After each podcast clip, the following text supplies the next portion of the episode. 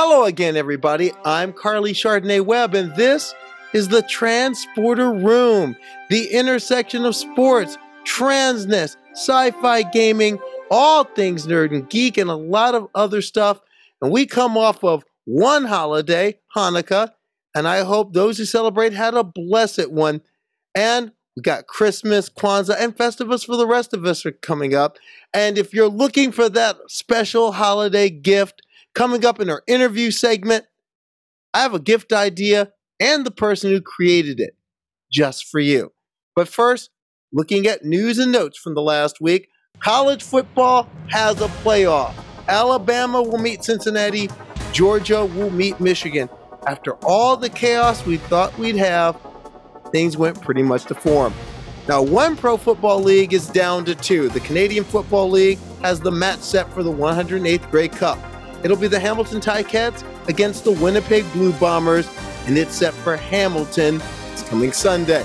And the NFL is in the throes of the playoff race, and I'm rather happy. Steelers 20, Ravens 19. Always good to beat Baltimore.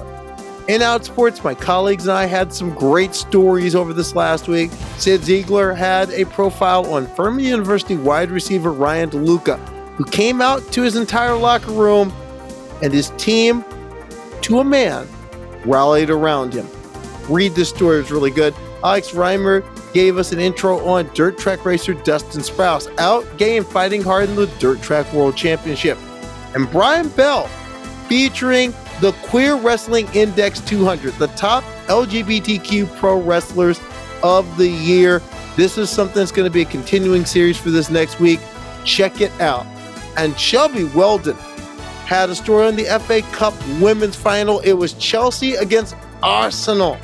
And Sam Kerr, the Australian international for Chelsea, was nailed on the 100th anniversary of the of the FA banning women's soccer 100 years to the day. Kerr had one of her best games ever. And Chelsea's broadcast team will let you know how good it was. The attack breaks down really before it's got started. And here come Chelsea again. And Kerr is quicker than Wubben-Moy.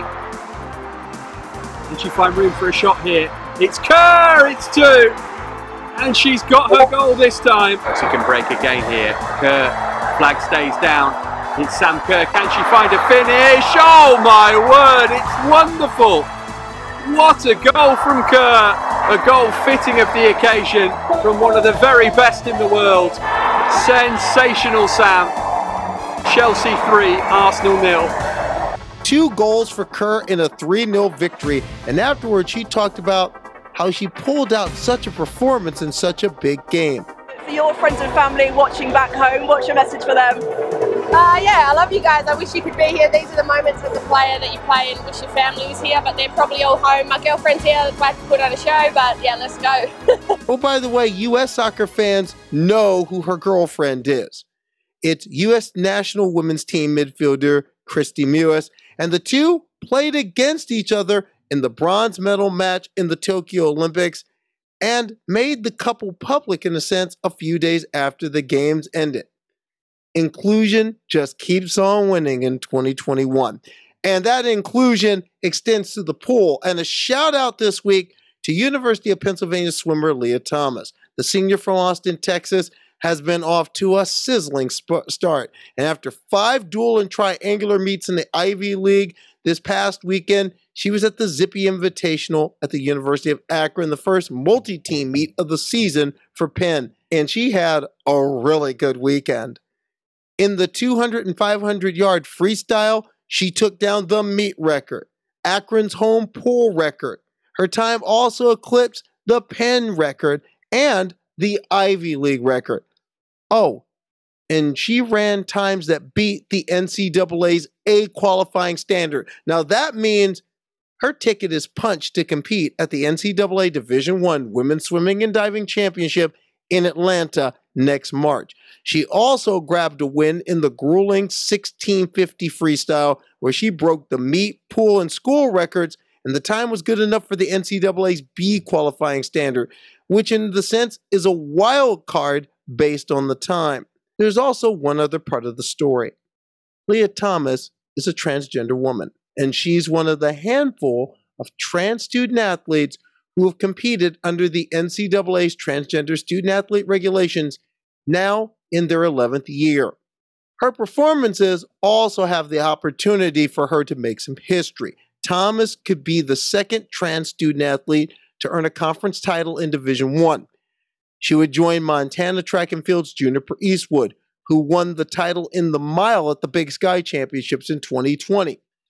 She also has the opportunity to be the second student athlete and the first in Division 1 to earn All America status or even a national championship. CC Telfer achieved both at Division II Franklin Pierce in 2019. She was a track athlete who won the national title in the 400 meter hurdles. But certain outlets and people have felt the need to come at Lia Thomas and belittle her efforts because of her story.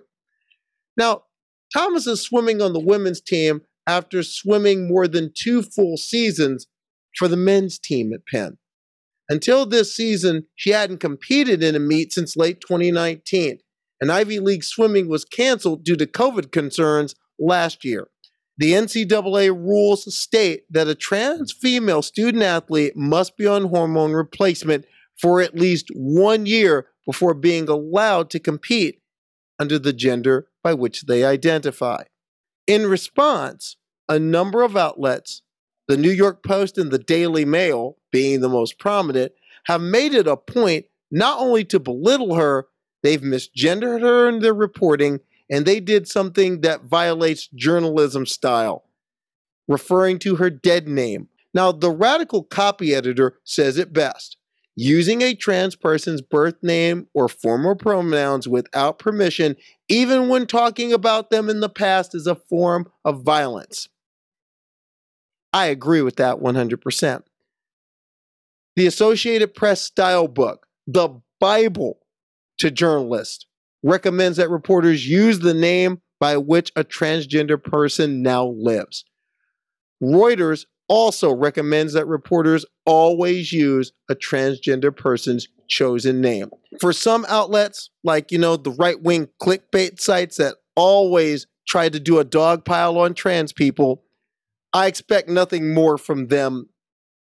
Dogpiling on trans people, unfortunately, is what they do. I expected from a lot of people on social media who just seem to have an axe to grind against trans people. There are certain things, however, I just can't let slide. One of those is this headline that I've read in a number of outlets Penn trans swimmer stokes outrage. No.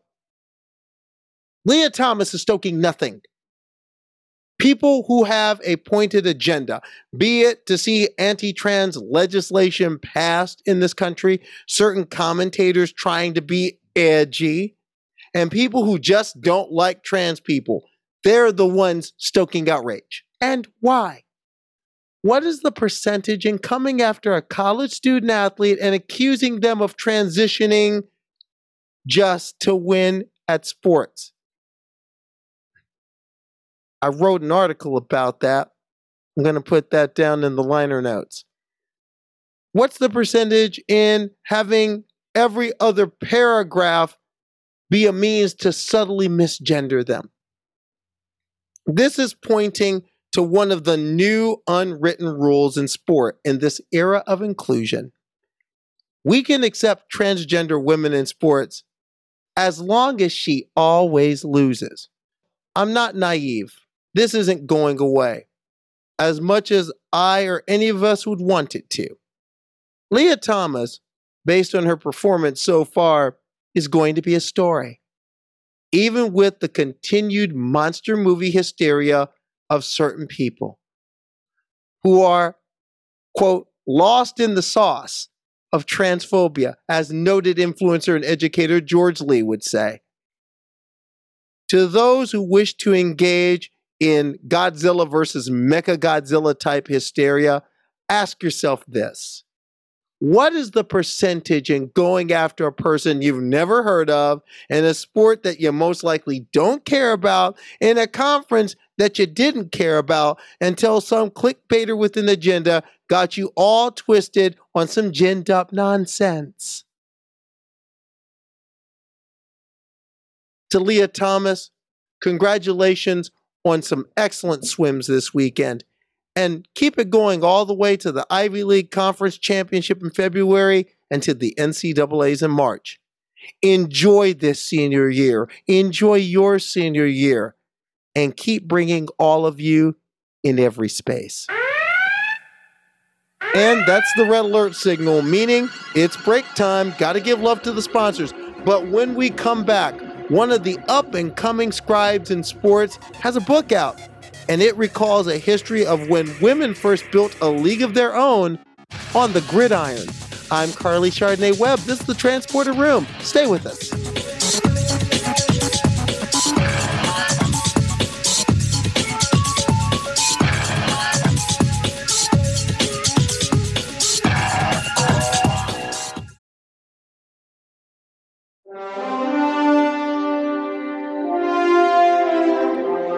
Welcome back to the Transporter Room. I'm your host, Karleigh Chardonnay Webb, and in our interview feature this week, a friend of the show who always have has a lot to say and now wrote something that had a lot to say that gives a window into a sporting history that few people know about.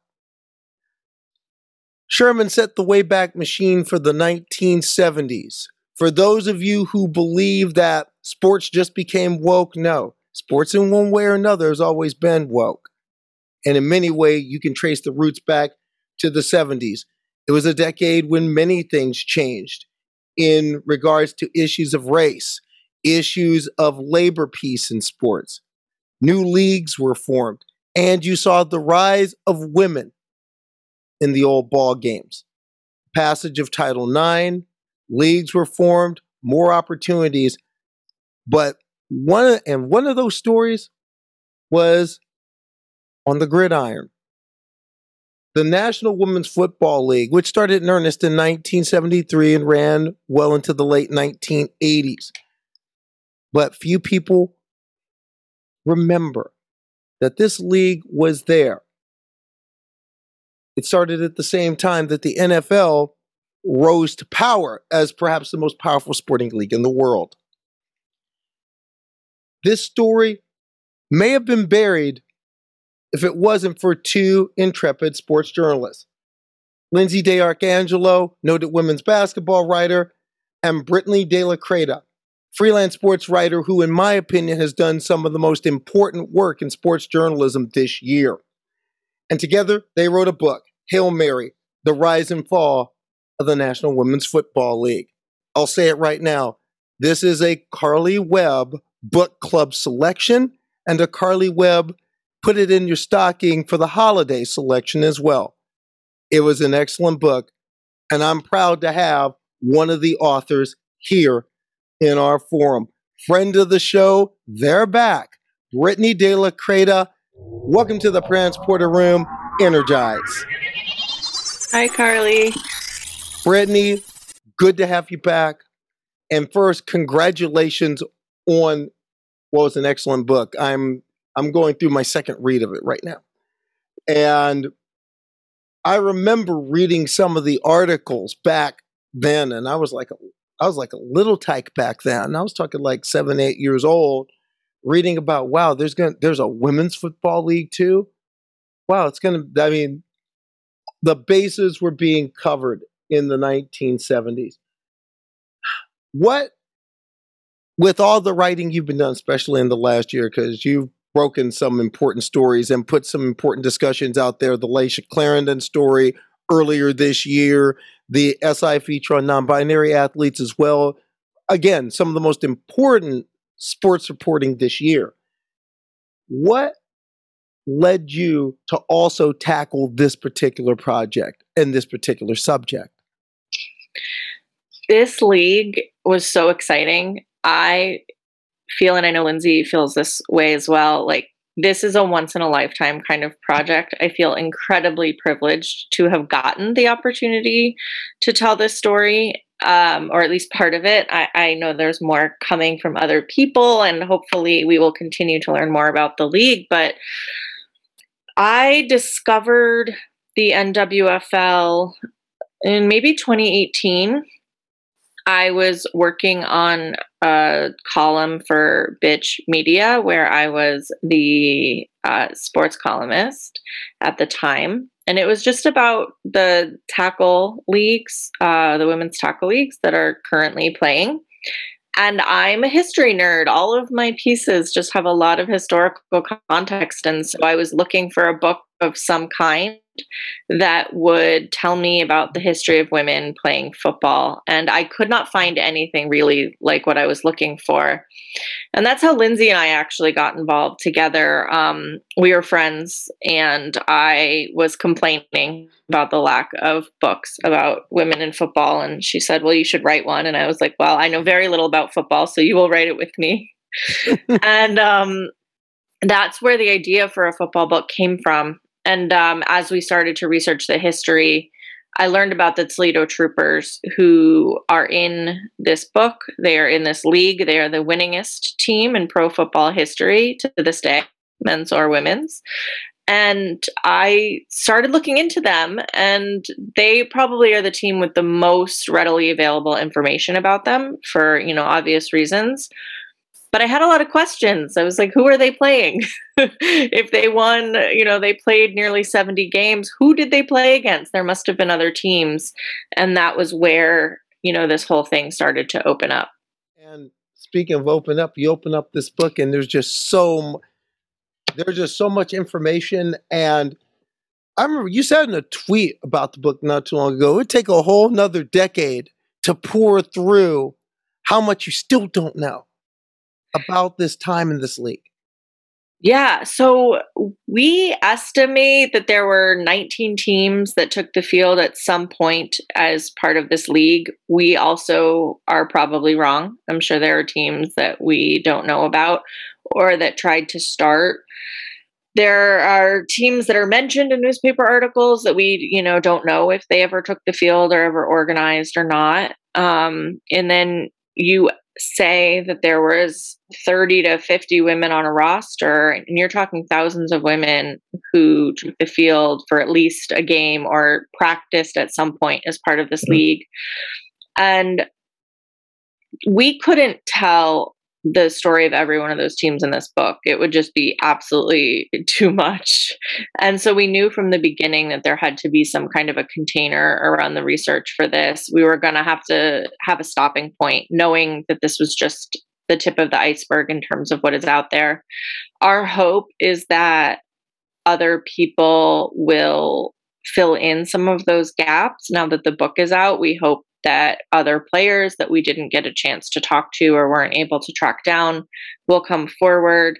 There's a book coming out in spring 2022 about the troopers called We Are the Troopers. It's by uh, a man named Steve Guinan, who is a Toledo local. And he's been working on his book for a very long time there's documentary coming out about the Houston team. So there are, you know, a lot of projects around this league that seem to be happening. And so my hope is that not only will Lyndsey and I continue to learn more about this league, but other people will step in to fill in those gaps as well. You never meant this book to necessarily be the definitive history. You wanted it to be a jumping off point for more information to get out there. Yeah, I think it is the first book of its kind. It's the first material that really dives into the league as a whole in the way that it does. And I hope it's work that people will build on. But I think that there is no way to tell every single story of every single team in one piece of media because there's just so much there. This book wasn't just dates and history and scores. This was more, this was as much a novel as it was a nonfiction history piece, they're characters. I'm just mm-hmm. wondering who are some of your favorite characters? Who are some of the people that, looking back and doing the research, doing the interviews, that you look back and said, "Hey, if this was a, if we didn't, if this person didn't actually exist, Hollywood would have to invent them." So, Lyndsey and I would have different answers to this question because we divided the teams in half. And so we each got to know different players differently. So, my answer, however, um, well, first of all, I don't think you have this book without Linda Jefferson. Uh, for people listening, Linda Jefferson was a member of the Toledo Troopers. she was a halfback, and she is ex- like accepted just known as the best player in this league. I don't think that there is a single player on any team that would disagree with the assessment that Linda Jefferson was the best player in the league. She retired with more touchdowns than OJ Simpson, Jim Brown, or Walter Payton. Um, she was on the cover of national magazines. She made television appearances. Um, she did it all. And she's someone who I think this book and this league just is not as fun or as rich without Linda. Um, the other one, though, who has become like a breakout star of this book, who people keep tweeting at me about, is uh, a player from the Dallas Bluebonnets named D.A. Starkey. And Starkey played on the line, and she was, you know, by her own admission, a hard drinking, loud talking butch woman who just really wanted to smash into some people and chase women. That was kind of all she wanted to do in life. And every one of her quotes is a banger. And she's definitely become the breakout star of Hail Mary, I think, according to social media. Yeah, that was one of the first per- people I was thinking about because I was reading this book and, you know, just I'm reading this book to do the research, just writing stuff down, and I wrote down like D.A. Starkey like about more than a dozen times because there was always that nugget, and it's just interesting. That's another thing. Um, we're looking at this from the perspective of now, and so much has changed, and unfortunately, so much has hasn't in many ways.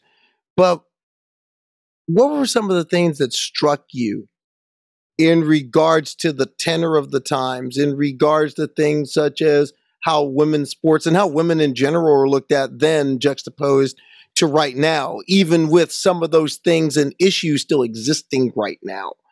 What really struck you, raised your eyebrow, and says, wow, it was that deep? Yeah. So, I mean, this is a really interesting book because part of our job as writers is to contextualize what happened then through the understanding we have now of the time and the social movements that were happening. And at the same time, you don't want to put words in people's mouths, right? Like a lot of times you'll hear, oh, the women's liberation movement was happening in the 70s, and that must be why these women played football. And you ask the women, and they're like, who gave a crap about the women's lib movement, right? So, like, it's this balance of, of wanting to recognize that, yes, they're breaking barriers, and maybe they're the ability for them to do that and the social environment that allowed women to play football maybe was helped along by the fact that there was women's liberation kind of happening in the background, but that these women, most of them, not all of them, just didn't identify themselves with that movement, right? So these were things that we were balancing. But I think the most surprising to me honestly, I expected the coverage to be sexist, and I was so unprepared for how bad it was. It was, I mean, Lyndsey and I just were sending each other clips. We could not believe just how bad the coverage of these women was. And, you know, women's sports coverage is still sexist I just I don't think I was fully prepared for how um, condescending and objectifying and really gross uh, the media coverage of this league was. I'm reminded of one quote in the book by an award winning columnist, Jim Murray at the LA Times. He said, anything resembling professional football was purely coincidental. Uh, there were others who were quoted who were, again, award winning sports writers who just really, really want to, really went out of their way, it seemed, to insult these athletes. Yeah.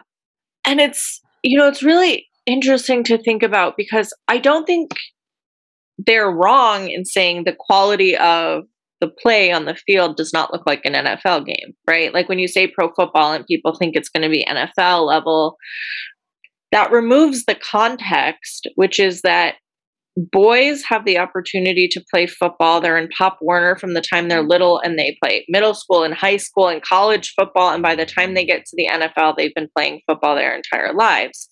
Women are and girls are denied that that uh, opportunity even now mostly but definitely then.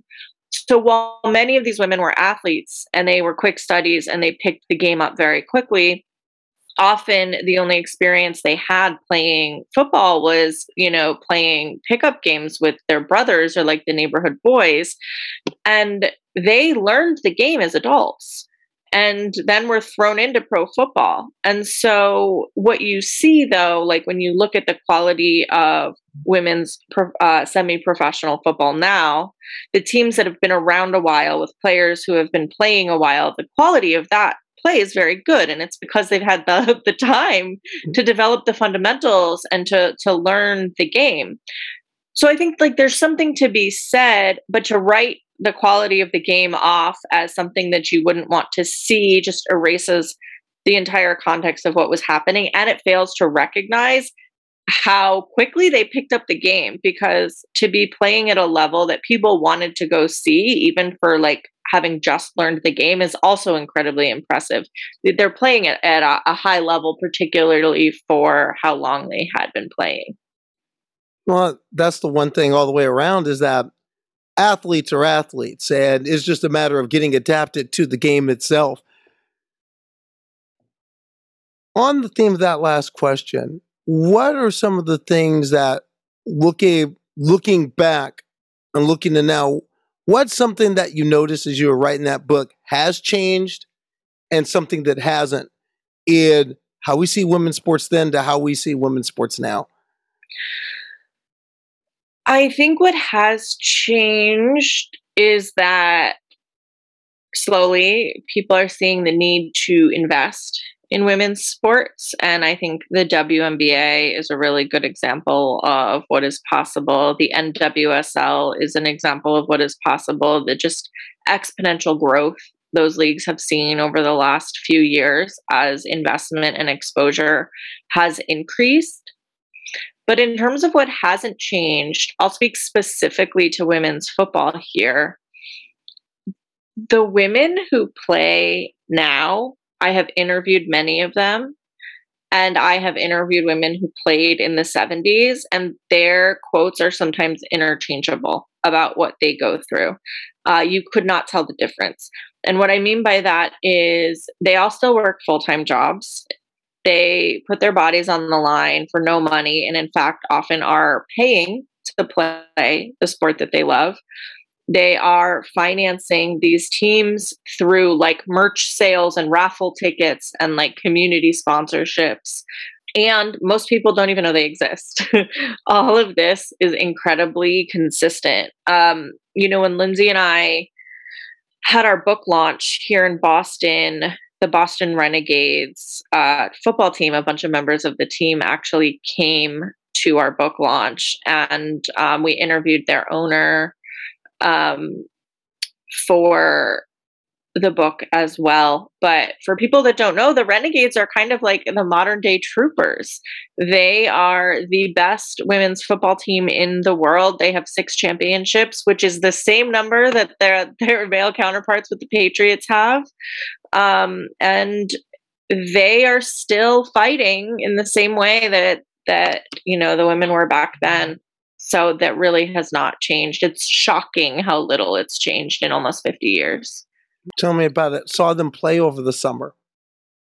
And yeah. that's the and that's one of the things is in itself you were talking about it's a matter of again, it's just when people are exposed it's exposure matters. Mm-hmm. And in a wider point, that is something that you've really put out there in a lot of the writing you've done this year getting people exposed to the things that they normally don't see. In a sense, when you look back at this year for you, talk about how vital that mission has been for your own for your own self beyond just journalism. Part of the reason I entered sports writing in the first place is because I didn't see the kind of work I wanted to read. And so I often think that that's the work that I'm doing is the work that I'm actually interested in. It's like what would I want to read um, if if I were the reader, and where are the gaps in what's being covered covered.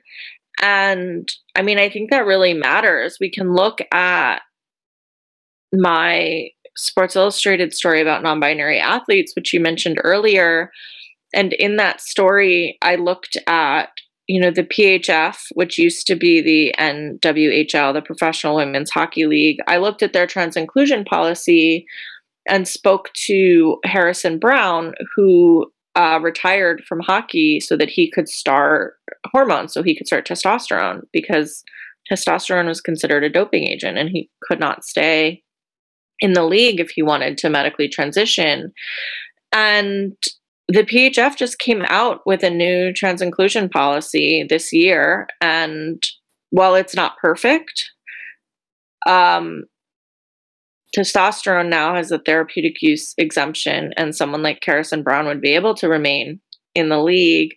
And so you can see that just exposure, right? People being exposed to a new idea, the league being able to see a player say, I wish I could still play and I can't, is enough for, in some ways, it's not the only reason, but it's part of it had an impact on them going back to their policy and being like, well, this isn't working because it's already pushed at least one person out of the league. How can we avoid doing that in the future? So I think that's where I, I, come to like your question about being exposed to things is that sometimes we don't know what we don't know. It's like how many people don't know that the NWHL, I mean, the National Women's Football League, the NWFL, which Hail Mary is about, existed. And we have a lot of hopes about what will happen. Maybe they will end up in Canton, like the All American Girls Professional Baseball League is in Cooperstown. You know, a league of their own was able to do so much for that league. And I kind of, we hope that Hail Mary will be able to do something similar for this league. Looking back and doing all this research for this book, the one thing that struck me, and it strikes me even now in regards to how the how National Women's Soccer League is given short shrift and how and how people continue to just trash the WNBA. What is it about team sports and women that rile up certain people so much? People are just really uncomfortable with the idea that women can play sports, right? And it becomes about masculinity, both in that women who play sports are somehow seen as masculine because sports is such a masculine domain. And so that's automatically a negative, and they're going to be knocked for that. But they can't win because at the same time, they're also going to be knocked for not being as good as men in men's eyes, right? Um, and so I think there's just something really threatening to not just the status quo, but also like gender roles, gender norms as they are ex- eh, generally accepted in society. And there is a certain segment of people who are really insecure about um, about that. And those are the people that are going to be riled up by this. You know, what I've actually really loved about um, seeing the reception to Hail Mary so far is I knew that women's sports fans were going to be into this book. I knew queers were going to be into this book. I knew, you know, women's history people would be into this book. But what's been so cool is the straight dudes who are like real big football history nerds who don't even bat an eye and they're like, oh, this book is crucial and I need to own it. And they recognize it as part of the history of the game. And there's a segment of men who have been trying to like track down merch from these teams and they want to collect it. And it, you know, to me, that's that's what shows you the only people who are threatened by the women's game are people who are insecure or like don't actually understand. But the people who care about the sport, they know immediately, inherently, this league was important and I want to know everything that I can about it. Like some a bunch of dudes from football history Twitter made us a Wikipedia page. Like the league now has a Wikipedia really? page because of those people, you know, because of those people. So that's been really cool. Are you also finding that effect is also coming into view in some of your other work? For example, what was some of the reception that you got from that Sports Illustrated article that you wrote. In fact, it's in front of me right now. And again, very important article and a very important discussion that sports needs to have. What kind of reception you, were you getting from colleagues in the business, from mm-hmm. fans, from people who from people who watch and love sports, and also watch and love it for a living? Yeah, I mean, obviously there were people that were critical of it, but far and away that was not the reception. And the story went pretty viral. I believe it's one of the top 10 most read stories on Sports Illustrated um, of their like feature length stories for the year. And that was largely positive reception. I heard from a lot of people who just had never considered this before the idea that non binary athletes are struggling to fit into this very binary organized system. I had so in the piece, you know, Layshia Clarendon is one of the main characters, WNBA player Layshia Clarendon, and they use all three pronouns interchangeably. And so one thing that me and my editor Julie Kliegman decided to do was to alternate Layshia's pronouns on a sentence level. And we might be one of the first mainstream publications to do that, to not just pick one pronoun and run with it and to alternate in that way. We had so many people say I if you had told me that you were going to do this, I would have said it would be confusing, but I never got confused reading it. And this changes the way I think about the way I'm going to write. I know that there are at least two or three diversity and inclusion consultants in journalism who are using this piece as um, to teach and as an example of how to do this kind of writing, which is, I think, the highest compliment. And as I mentioned earlier, there's been direct impact in that at least one pro league has updated their trans inclusion policy um, to be more in line with some of the suggestions that I made in the story. So I think there really have been tangible results um, from it. And I think that it's changed the way some people are thinking and talking about trans folks in sports because it's true that, like, trans athletes have become this like political lightning rod and this talking point and we hear people say trans women are women and trans men are men, and that's true. But there's this entire segment of athletes who don't fit into that very neat little motto that people like. And what do we do with those athletes and what is the impact on them? And I, I am glad to have been able to raise some of those questions and get that conversation going. Within that conversation, you have a pair of athletes that are right on my mind right now in terms of Clarendon, who after the tra- after the trade to the Minnesota Lynx went on a tear. Oh yeah, they did. And went on a tear and became a fan favorite. And then a couple months after that trade, Quinn goes out for Team Canada mm-hmm. and is a key piece of their joyride to a gold medal. How important were these two events and these two people to furthering that conversation?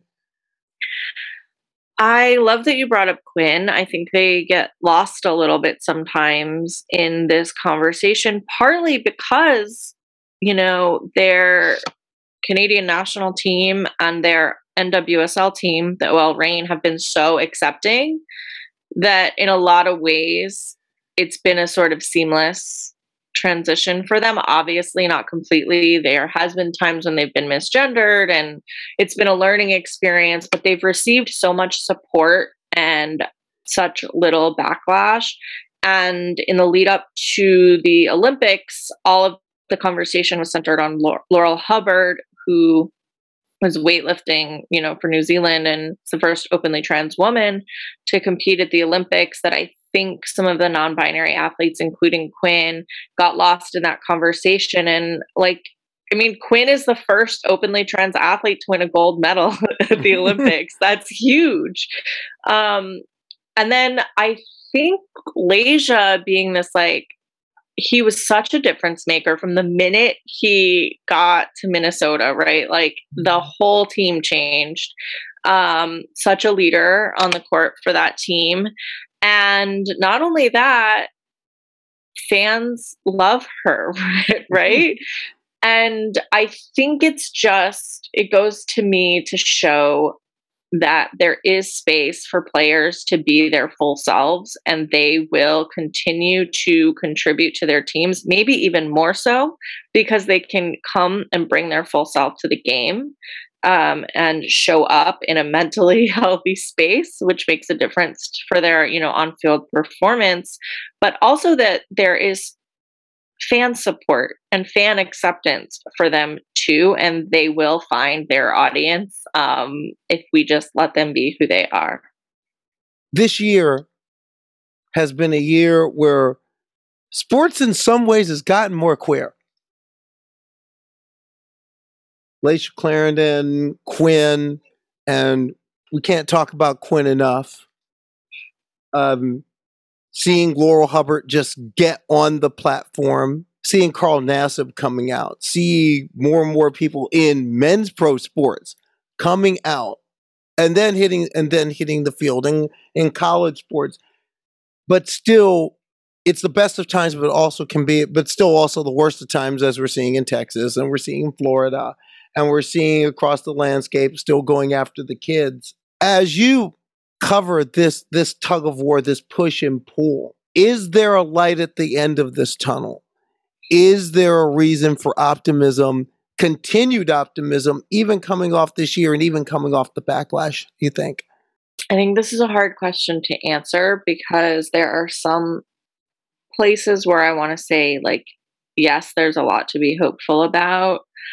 I look at the International Olympic Committee's new framework that they came out with and while it is not a policy that does not it does not force any of the international federations to do specific things it's the first time we've seen real language that centers the impact on trans athletes of policing their bodies and the kind of medicalization and really intrusive testing um, and so I'm hopeful that for people who really care about sports being a fair and inclusive space and are dedicating time to learning about this, I see a shift. I see people starting to like move on this and realize that being more inclusive um, doesn't actually have to mean um, changing the fairness, quote unquote, fairness of sport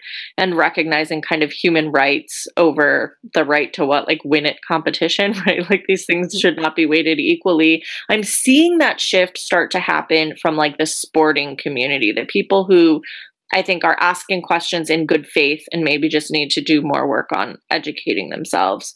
But then in the political moment, I think we're seeing something very, very different. And I think that we are seeing trans folks and trans kids specifically really demonized. And so those two things seem at odds with each other. And so I guess my fear is that the sporting world can only go so far if the political landscape is going to try to like criminalize and ban certain things. And so I think what I'm looking at is how these two um, systems are going to kind of come against and interact with each other and impact each other in the coming years.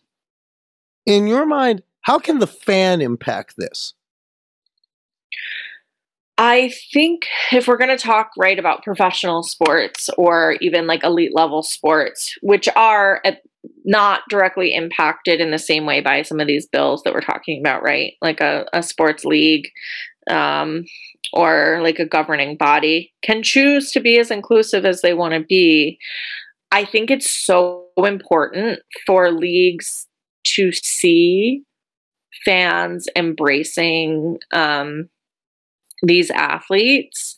I think, as we mentioned, like Layshia Clarendon being a really good example of how much he has brought to the W just by being who he is, and how many people are fans of the W because of Layshia. I I think is a testament to, and it's sh- like I think if leagues see that people are not going to abandon them over this. And in fact, maybe new fans are going to show up because they understand the space to be a safe one for them. I think that that's really important. I would I would agree with that. Just as a person who's an athlete and as a fan, one thing I'd love to see sports leagues do. And you covered a little bit of this last year in an article you did that to me is another article that as people engage in this particular issue. As far as participation and inclusion in sports they should read the article you did on transgender boys getting out there and playing. One thing i'd love to see leagues do is for example stop listening to people like the women's sports working group. Just stop listening to the don't let the don't let people whose prime directive is exclusion in the room. And we know who those people are. Yeah. Just say no. Don't let them in the room. Inclusion is where we're at. That's what I did like about the IOC. I will say, I think that the IOC's new framework actually undercuts some of the arguments that the Women's Sports Policy Working Group is trying to do because they had tried for for people listening that don't know they are trying to encourage high school level sports to adopt what was at the time the IOC policy about um, monitoring hormone levels and testosterone and all of that but with the new IOC framework um, that is no longer accurate or applicable. And so I do think that this new framework undercuts some of their argument. Now, away from all the writing, because I know you're you're you've got the you've got some core nerd in you, and that has been the that's been that's the lingua franca of this show as well. After all, it was started by nerds. Where now with the book written, doing a few articles as well, what are you what are you grooving to in a sense to kind of like take the edge off um what do i do to take the edge mm-hmm. off is a fascinating question i take a lot of baths when i'm not writing it in my bathtub honestly um but i think it's just surrounding myself with community, which has been hard in the pandemic, but finding ways to do that. Um, I think, and you know this too, probably as a trans person who is covering trans athletes, often it's not great. Like the news we're covering is not great. The things we're no. reading about uh, our community is not great. And the way I like get through that is that in my personal life, I have very few cis people, zero straight people. Like I just I surround myself with people in the way that when I'm not at work, these kinds of questions don't even come up. I don't even have to really think about it and that is to me the best like self-care I can give myself. What is your answer to those who would look at say this book and they're going to be there's going to be some who look at this book and look at some of those writing and say, "Oh, that Britni de la Cretaz is just being all woke." you're trying to you're trying to make my go woke go broke. You're making my sports too woke. I don't want to think about this. How do you answer to those who may, for example, look at Hail Mary and say, "This is just this is wokeism"? Well, I would say that sports have always been political. And if you think that's not true, you're not really paying attention. I mean, we can look back at sports, you know, even back to like, say, the Victorian era and the beginning of the 20th century, which is when we start to see sports organize in a different way, right? When it, um, and the way that women were excluded the way that black people were excluded right from the beginning right or like siloed or um told like you know women right from the beginning were like their uterus might fall out if they exerted themselves too much cis women obviously there but so it has been we didn't make it I didn't make it political. the system made it political from the beginning. And I just don't think you can separate those. It's political. I mean, I also think about the fan experience. How many queer folks, trans folks, folks of color do you know that don't feel comfortable going to a Major League Baseball game, that don't feel comfortable walking into a NHL arena as a fan, right? So there is just the it's just political for all, all of us. It always has been. Well, one thing about the book I'm going to say that really educated me the number of black coaches who are given an opportunity in the women's pro game. The the sheer number. I I that was the thing I didn't I learned something I didn't know. I didn't realize that like that was a door. A team hired Marion Motley as a coach mm-hmm. who had been lobbying to try to get a coaching job in NFL for in NFL for years prior to the job he ended up getting in the women's pro game. I have that was the big piece of education for me out of this book more than anything else that struck me was this vehicle of opportunity. And that's something actually we've seen throughout women's sports. We saw those vehicles of opportunity come out out of necessity.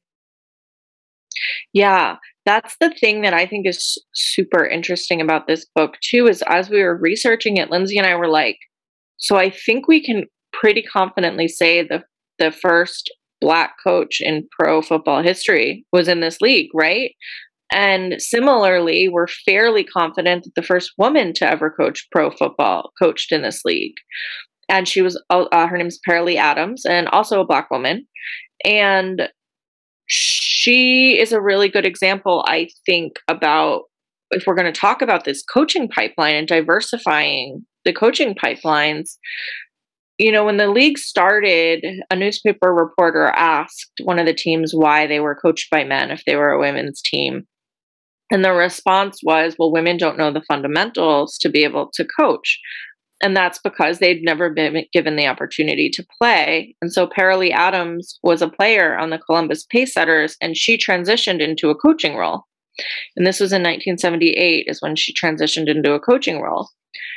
When you look at the pace setters by the late 80s, all of their coaches by that point were women and they were all former players. And when you look at the 12 or 13 women coaching in the NFL today, who I will say stand on Paralee Adams' shoulders, they, many of them, come from the women's semi pro game. So, this league and women's football by extension creates these pipelines for diversifying the ranks of coaching, both by gender and race. Now, for someone who wants to get this book, where can they get it? They can get Hail Mary pretty much anywhere books are sold. We would love it if you support your favorite local indie, but you can buy it anywhere. I was hoping you'd say that because I supported an indie to get this book. yes. And final question to end to end this up. Do you ever see a time when we're going to look and look down at the games and say, and we won't even have to say, well, sports got queered up because it's just a part of the, it's just another part of the unit. It's just part of being at the game. I think women's sports is mostly there. I mean, I even think about how nonchalantly WNBA players at this point, they don't even need to come out. They'll just, it'll be their, you know, partner's birthday or like an anniversary and they just post it to Instagram and that's kind of like you're like oh cool that person's queer. Great. Like it's mm-hmm. it's not even a thing at this point um for the most part. And so I think women's sports is mostly there. Men's sports we're not there yet but i'm i'm hopeful. I'm hopeful. We've had players coming out both in pro sports and college sports and the reception has been pretty mild. And what i mean by mild is there's no huge backlash. It's been mostly okay. And to me that gives me a lot of hope. And I, i'm you know i don't want to say hope again but i'm hoping that other queer players and athletes in men's sports who see the acceptance that the players coming out have been met with will feel like it's safe enough for them to do so too. And I, I'm really like maybe once the dam breaks, it's just gonna, you know, um, happen from there. But I think we're close. I'd be inclined to agree. I think I think the dam in many ways is cracking, Mhm. and we saw it in this year. And also, we're seeing that we're not only looking at that dam cracking for the future, we're seeing people reach back into the past and bringing these stories to light and bringing how we got here to light. And your book, Hail Mary, you and Lyndsey are a major part of that. And as a sports fan, I say thank you. Thank you. Yeah, I you know, I will say, I know we're wrapping up, but I will say that when we started researching this book, we assumed there were going to be queer players, but we didn't know if any of them would want to talk about it or if they saw it as directly connected to the league. And so when we discovered that many of them hung out in lesbian bars together and that some of the teams even kind of formed in those lesbian bars and they viewed the teams as an extension of their community we were very excited to be able to add that part which is you know it's lyndsey and i's history. It's our these are our elders that we are telling the story of and to be able to incorporate that and make our queer history visible in this book about football was really exciting for us. And if you want to know more, Transporter Room Nation, you got to read the book. The book is Hail Mary, The Rise and Fall of the National Women's Football League. Lyndsey D'Arcangelo and our guest today, Britni de la Cretaz, co-authors on it. Go get it. I'm, I'm, I'm through my second reading. It's more than worth your time. Britni de la Cretaz, thank you for being on the Transporter Room again and always you're a friend of the show you're always welcome we're all you're always welcome back to get beamed up thank you for having me karleigh yeah we're going to beam you back down now britni thank you for being with us today and thanks to all of you for being a part of the transporter room not just this week but especially in this year where there's been so much change and i taking the reins halfway through solo your support is what's given me the fuel days when I didn't have it. So, to all the people who are listening, thank you. And if there's something you want to see or something you want to say about what we're doing here, by all means, leave a message for me at our at our Twitter page, at our Facebook page, and at our new Instagram presence. Transporter Room 10 Forward. Because Everything I do here at the Transporter Room, I do it for all of you, the people who support us. That's the Transporter Room for this week. I'm Karleigh Chardonnay Webb. Live long and prosper and steady as she goes. I'll catch y'all next week.